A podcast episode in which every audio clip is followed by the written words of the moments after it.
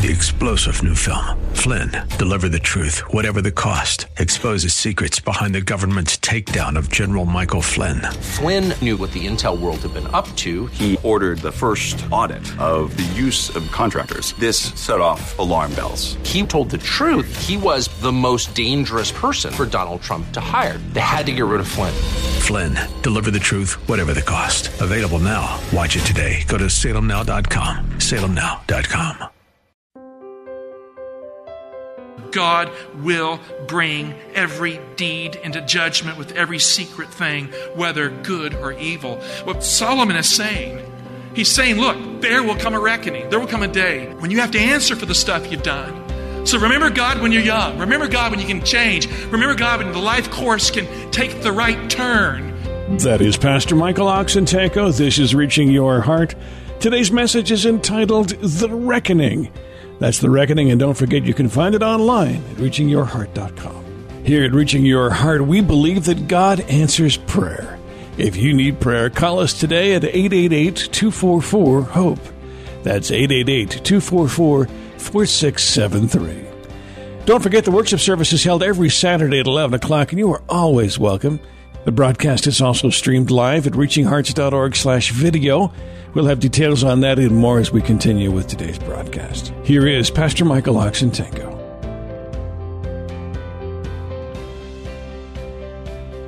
Dear Father God, we are grateful today that we are saved by a faith that is not our own.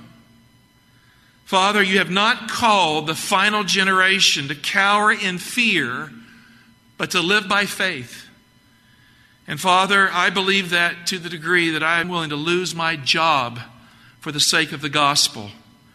There are people who must hear, people who must know, people who must grow in the Bible.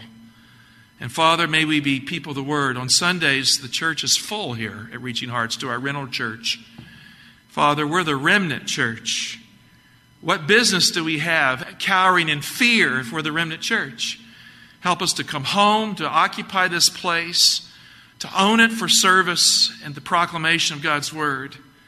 And Father, may the voices of fear be eradicated from our head. Yes, may we be careful, but may we never be afraid. In Jesus' name, amen. The title of the message this day is The Reckoning. It is a focus on the life of Joseph. Robert W. Service, in his poem The Reckoning, describes the reality that sooner or later a person must pay for their personal offenses. How many of you ever felt that? I must pay for my sin somehow. Has that gone through your head? It goes through all of our head on occasion. Here's the poem, The Reckoning. It's fine to have a blowout in a fancy restaurant with terrapin and canvasback and all the wine you want. To enjoy the flowers and music, watch the pretty women pass, smoke a choice cigar, and sip the wealthy water in your glass. It's bully and high tone joint to eat and drink your fill, but it's quite another matter when you pay the bill.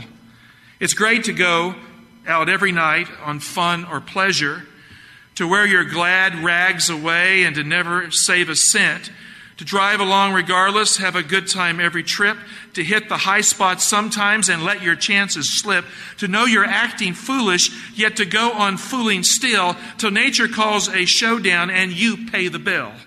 Time has got a little bill. Get wise while you may, for the debt besides increasing in a most alarming way. The things you had no right to do, the things you should have done, they're all put down. It's up to you to pay for every one. So eat, drink, and be merry. Have a good time if you will. But God help you when the time comes and you foot the bill. Now, the title of this poem is The Reckoning. The poem is called The Reckoning because sooner or later, with a righteous God, there is always a reckoning for every misdeed and every error in life that is sin. God has a reckoning for the human race. Joseph's brothers lived a wild kind of life when they were young, and they never considered that there would come a reckoning. They never thought of what would happen after the fact, after they did those awful things, the wild things of youth. They were party boys and bad boys also who got into trouble a whole lot of time and who sought the trouble out for the shrill thrill and the high of bringing trouble into other people's lives. They were high on the testosterone scale. They were men, boys. They were driven by the hormones. Get into the groove, action. Any of the men here ever been in that youthful mode? Of course, fast cars, assertiveness. Yes. Boy, I had to watch my boys growing up. They had Mustangs. They wrecked every Mustang they had. I bought them FJ Cruisers. I took it out of my home equity account so I could buy them cars that they couldn't flip. One of my sons flipped it, the other one ran into a tree. Mustangs out of the question. Testosterone in youth, not a good combination for safety. They could be explosive in the kind of trouble they sought out, and they caused the lives of others to have misery at times. They once killed an entire city of men at Shechem, and they killed Shechem's father also because he was their father, and then they sold the children and everyone else into slavery. These were bad boys, Jacob's boys. They didn't think twice about the consequences of their anger as they assumed narcissistically. I say narcissistically that those bad boys with their bad daddy in Shechem got what they fully deserved. They projected it all back on the people they abused. Joseph's brothers never assumed that they were the bad boys that needed to get what they deserved. Revenge is a way of blinding the young and the stupid and the arrogant to the ultimate consequences of their out of control anger. Youth can be a blind spot. They were blind. Jacob would later denounce the anger of Simeon and Levi, two of the twelve, when the time came to bless his sons just before he died. Turn to Genesis 49, verse 7. Genesis 49, verse 7. He said, Cursed be their anger, for it is fierce, and their wrath, for it is cruel. I will divide them in Jacob and scatter them in Israel. Joseph's brothers were 12 brothers, and they hated Joseph more than Shechem and his father, whom they killed also. And so Jacob said, Cursed be their anger.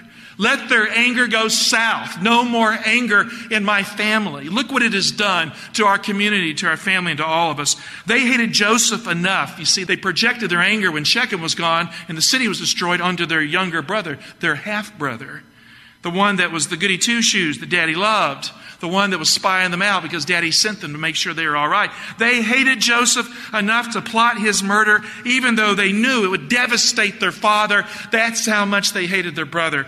But when murder wouldn't work out with a full brotherly consensus because Reuben objected, they sold Joseph into slavery to get rid of him for good in their life in their life is all they cared about. Not his life, not their father's life, in their life. That was the focus of their thinking.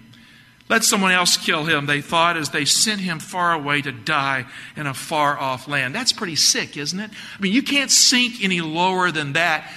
These are the brothers that would eventually make up the 12 tribes of Israel. God had to work with them, or there would have been no holy nation. When you live a vain life and you think stupid thoughts like they did, you don't consider with the eye of wisdom that one day there will come a reckoning. Perhaps Solomon had Joseph's brothers in mind along with himself, because Solomon messed up too in a different kind of way.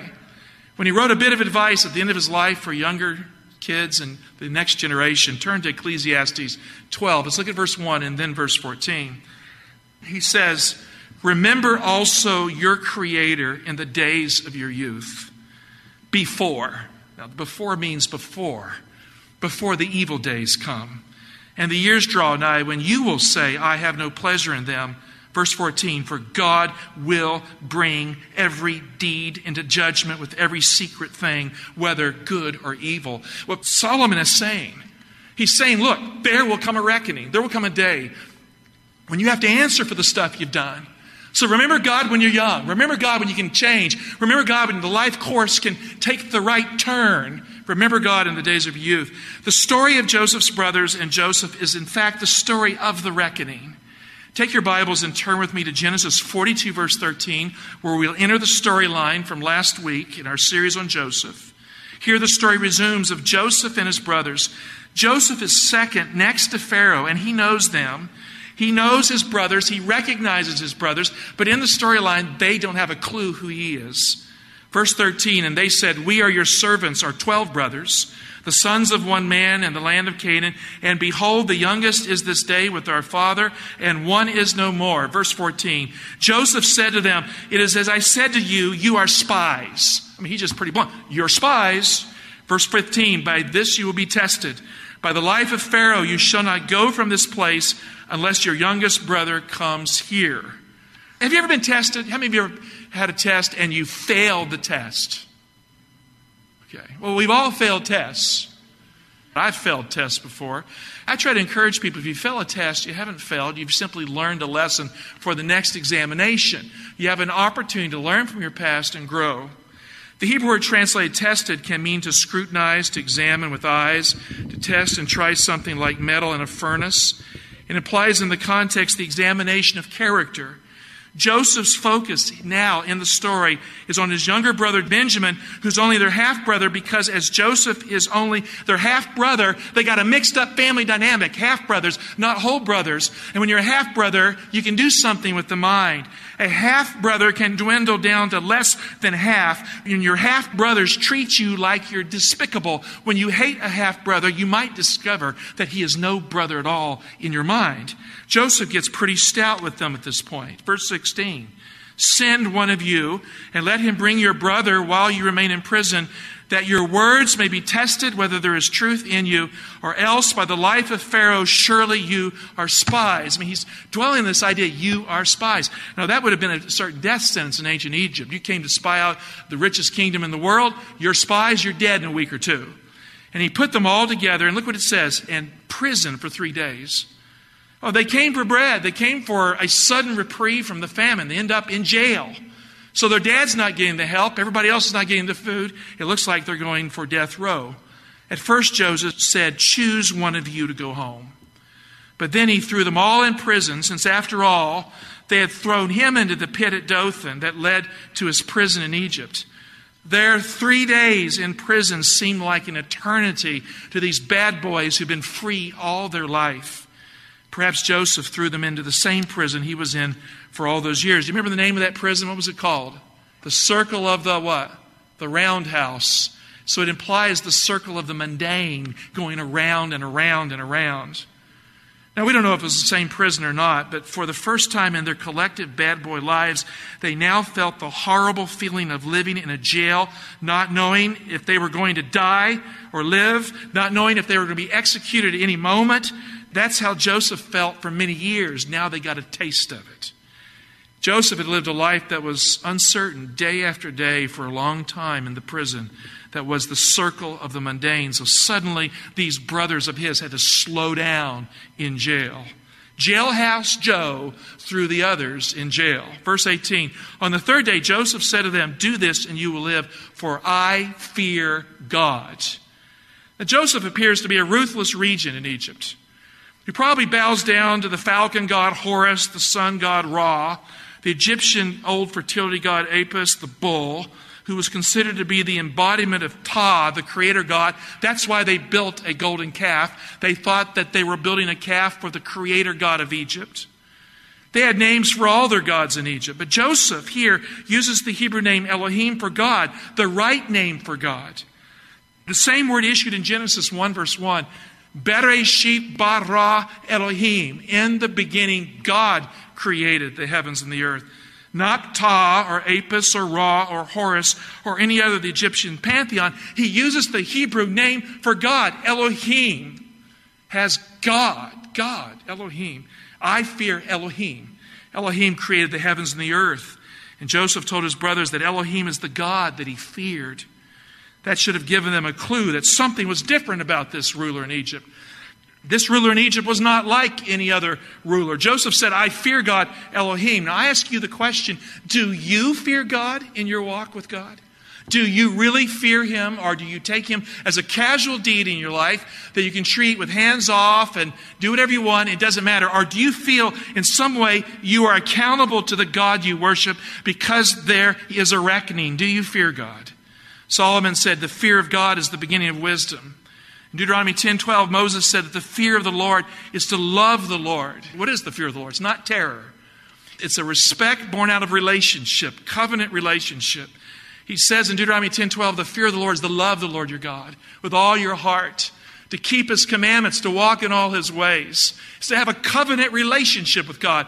It's not necessarily being perfect, because none of us are. It is to come into a relationship where you value who God is and you love him with your whole heart and you're in covenant relationship to Him, and thus you fear the Lord. It's quite a claim to make when you say, I fear God.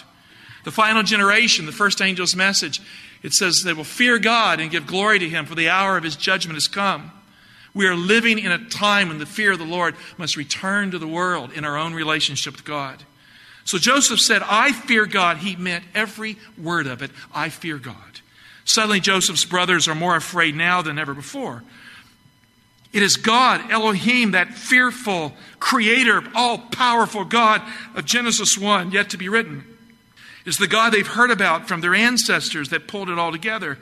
And now they can associate what happened to Joseph, what they did to Joseph, how they let God down, how they sinned against God, and how they sinned against their brother. It's all coalescing in their minds and hearts in the day of their distress. Verse 18 again.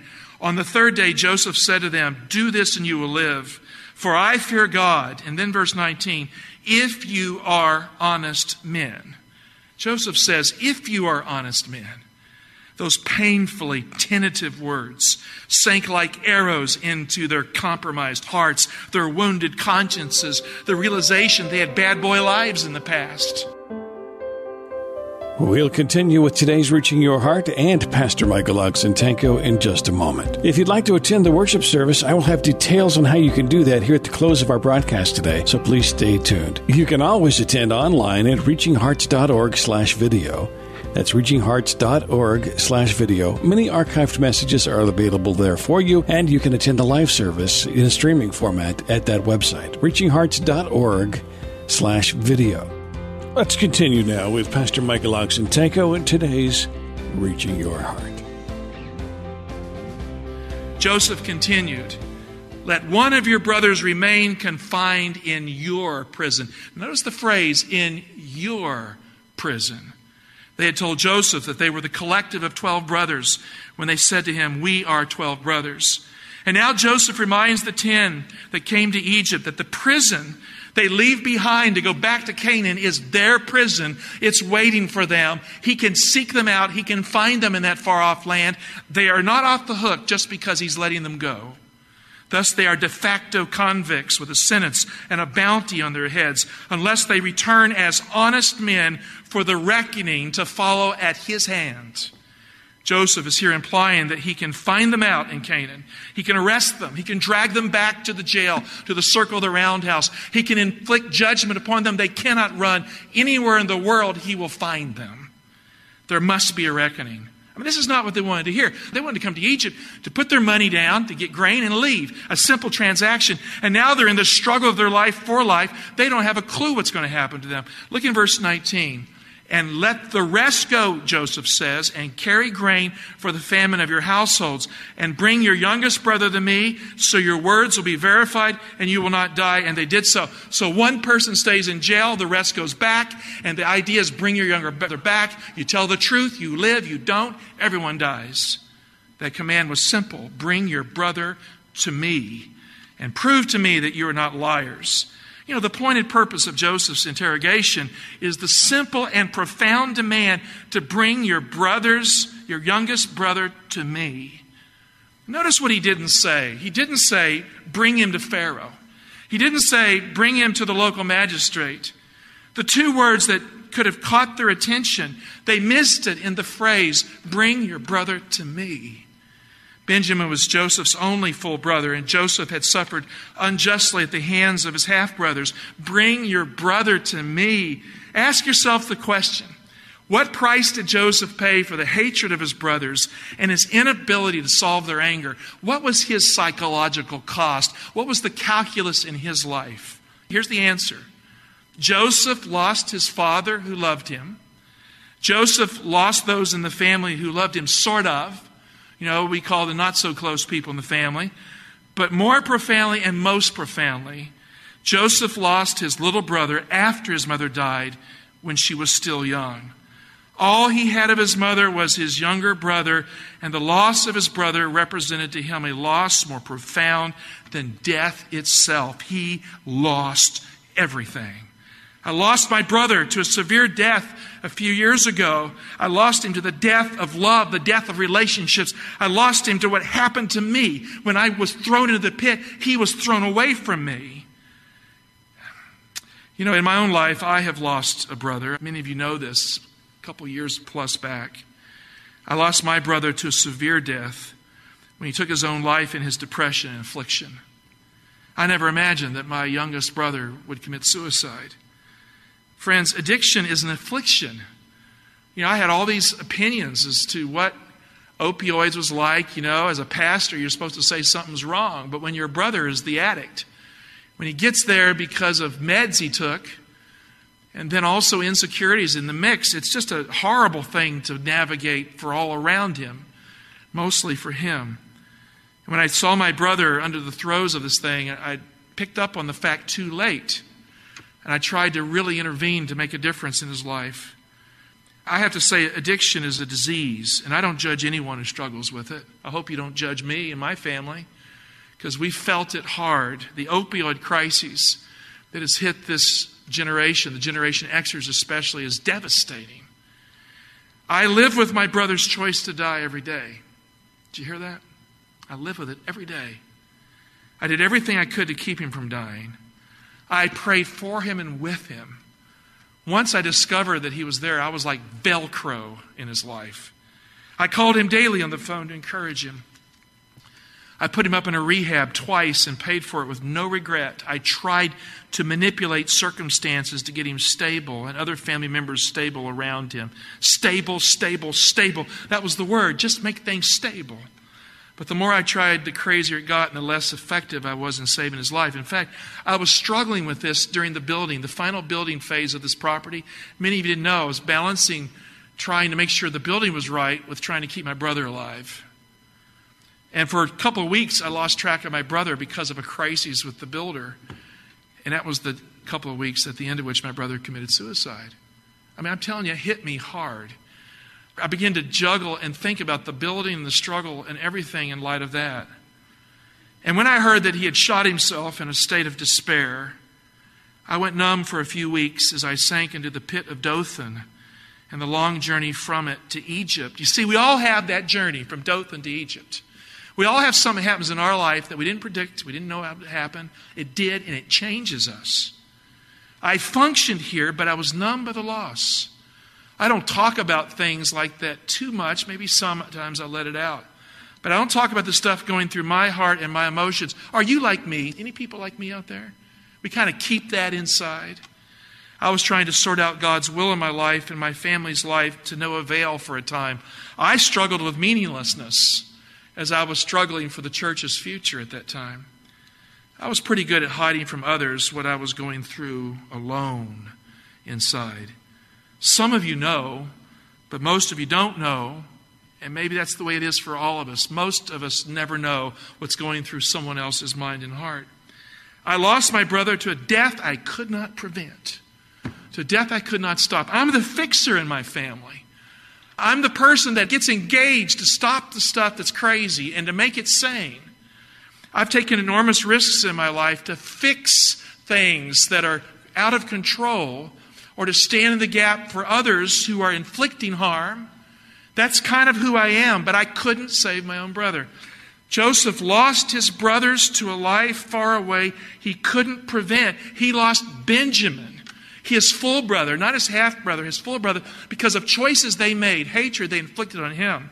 And the wall between Benjamin and Joseph was huge, separating them by the boundary of national boundaries, separated by these huge boundaries. Joseph couldn't fix it. Joseph had resigned himself to never see Benjamin again. In fact, in one place he says, God has caused me to forget all my father's house and all my pain, because it's the same thing. My father's house, my pain. But with it came the loss of Benjamin. To know that your brother is alive and that he is lost to you forever alive is more horrible than just losing him to death and then having some kind of closure. Joseph had no closure to the loss in his life. Joseph was a wounded person, a traumatized person. Why? Because alienation and loss can be resolved to a degree by the finality of death. No such cure was given Joseph. But when the suffering of the loss lives on and on and on, and you can't do anything about it as it lives on. It is the worst kind of pain, the worst kind of loss that brings the worst kind of loneliness into your life. Joseph said to his brothers, Bring your brother to me. Can't you feel the force of that statement? Bring your brother to me. There is a pain in that statement that is crying out with years of tears behind it Bring your brother to me.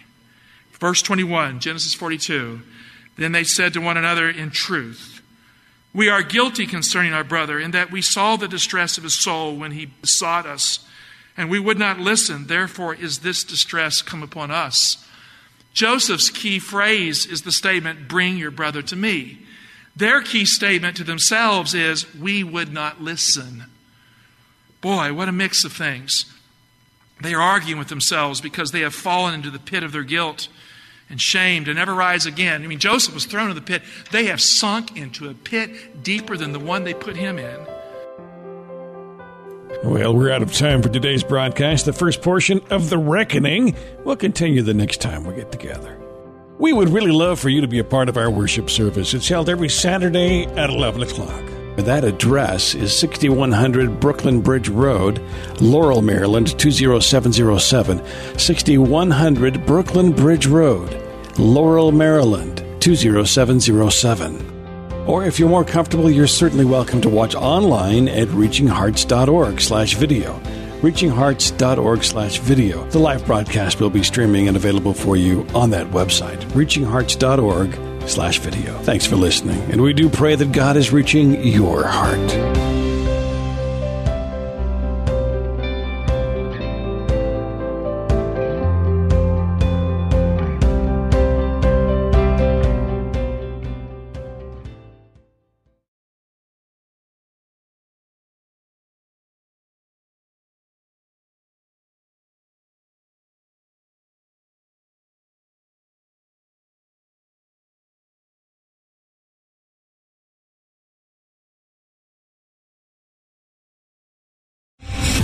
Star general Michael J. Flynn, head of the Pentagon Intelligence Agency, knew all the government's dirty secrets. He was one of the most respected generals in the military. Flynn knew what the intel world had been up to. He understood its funding. He ordered the first audit of the use of contractors. This set off alarm bells.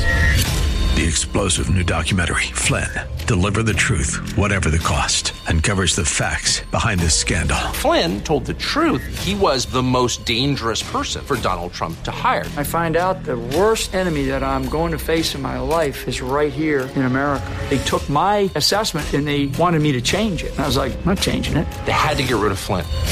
With in depth interviews, archival footage, and never before seen personal records of the man behind the headlines. I just felt like I was drowning. Flynn, deliver the truth, whatever the cost. Available now. Watch it today. Go to salemnow.com. Salemnow.com.